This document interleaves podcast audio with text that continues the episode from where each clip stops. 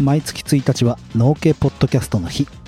農道富士山号は静岡県富士宮市を中心にさまざまなゲストをお招きしてお送りする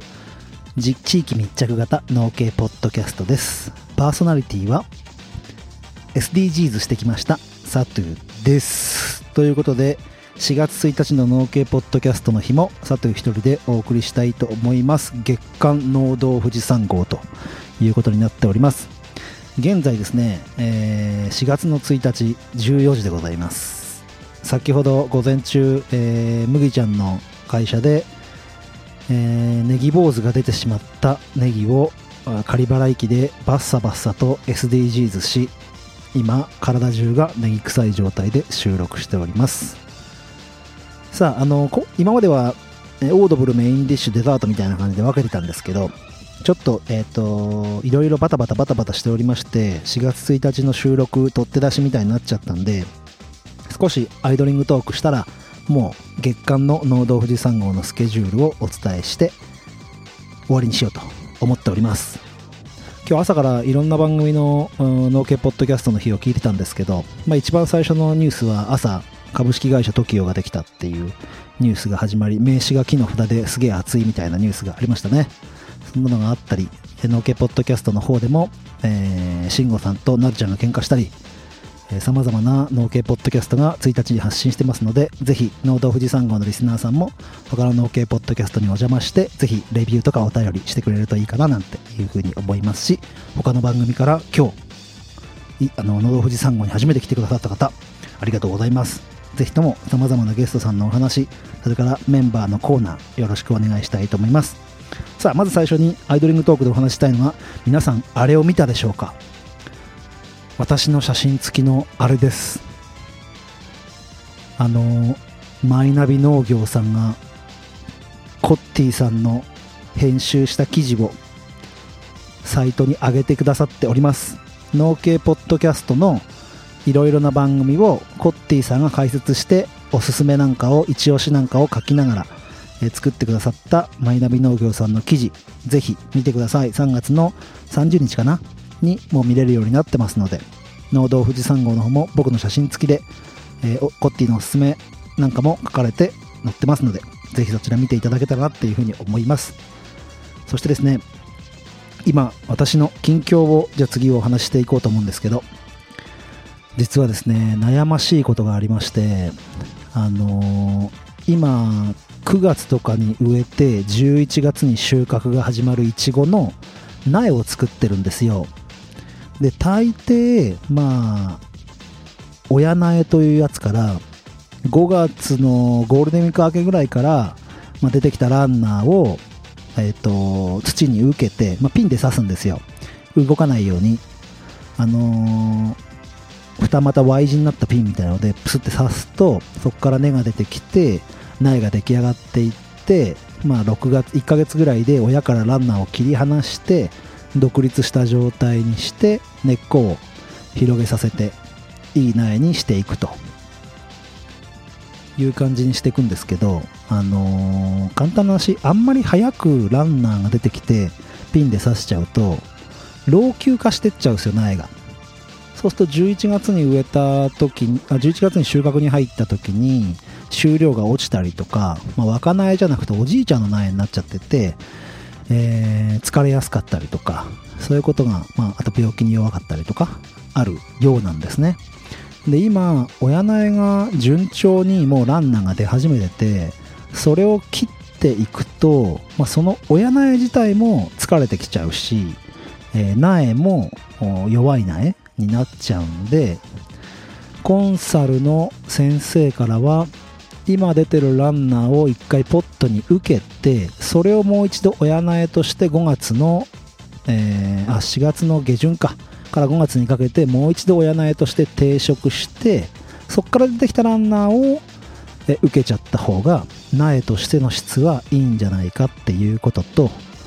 えー、まだ育苗を僕みたいにしてない農家さんが苗が足りないからということで、えー、300ぐらい佐藤君苗作ってくれないかって言われて今非常にそのリスクを、まあ、リスクっていうかそのチャレンジをするかしないかを悩んでいて、まあ、理屈上はそのその方がいいに決まってるんですよ。若苗を本舗に持ってっていちごを収穫して安定させるってのはありだし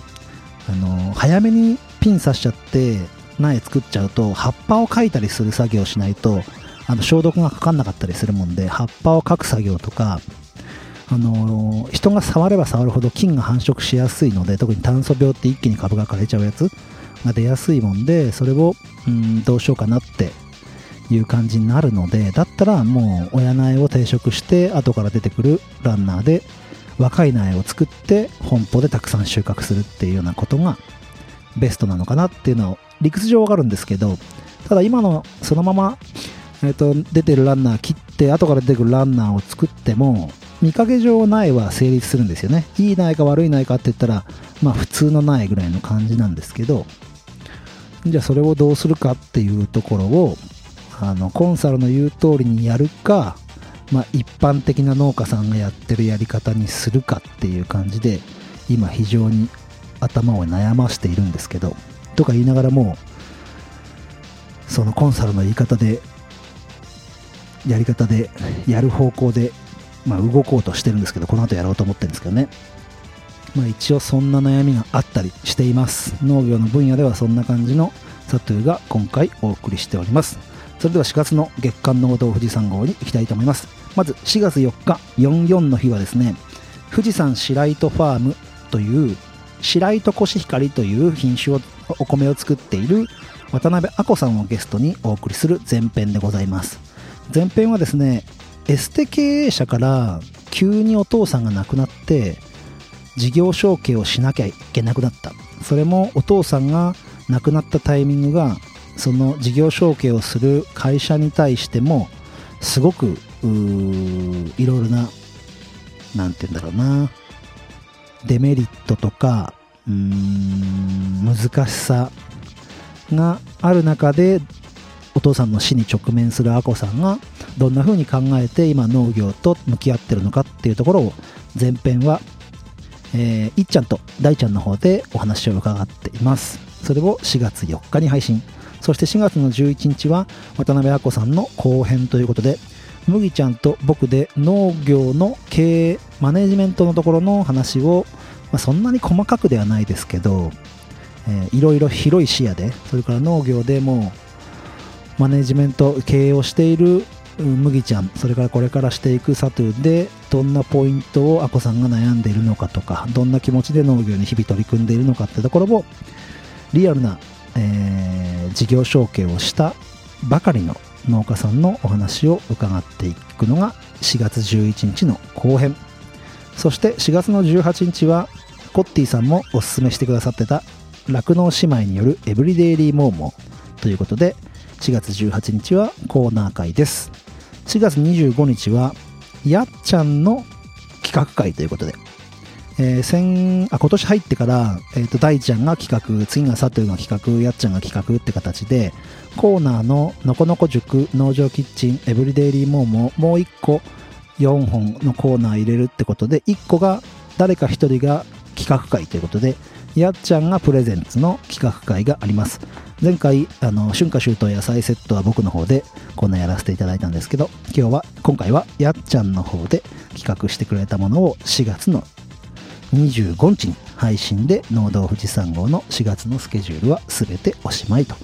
いうことになります。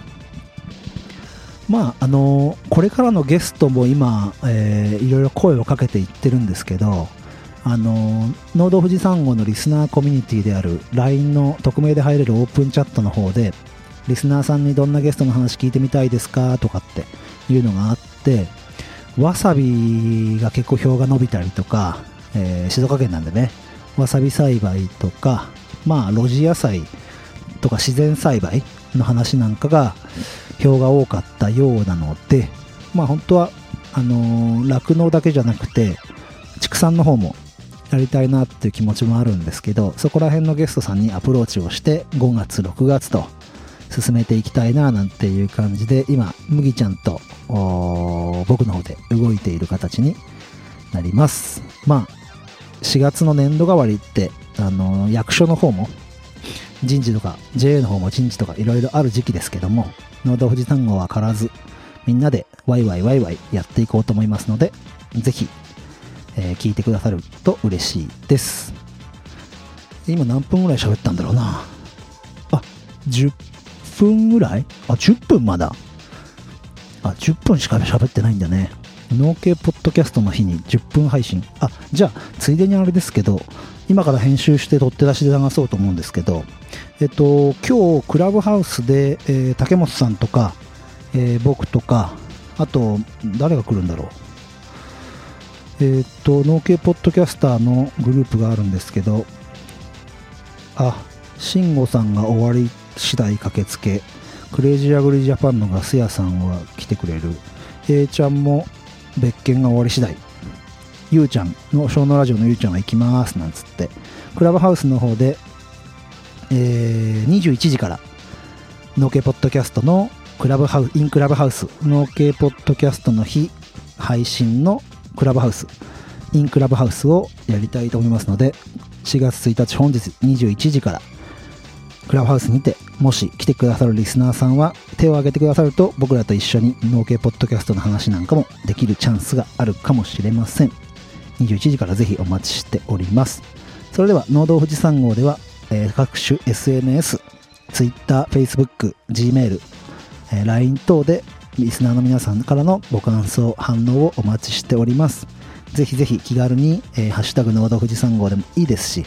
えー LINE の方でちょっとのつぶやきでもいいですし、Gmail の方で長文のメッセージでも構いません。どんな形でもいいので、僕らのやる気につながりますので、リアクションいただけると嬉しいです。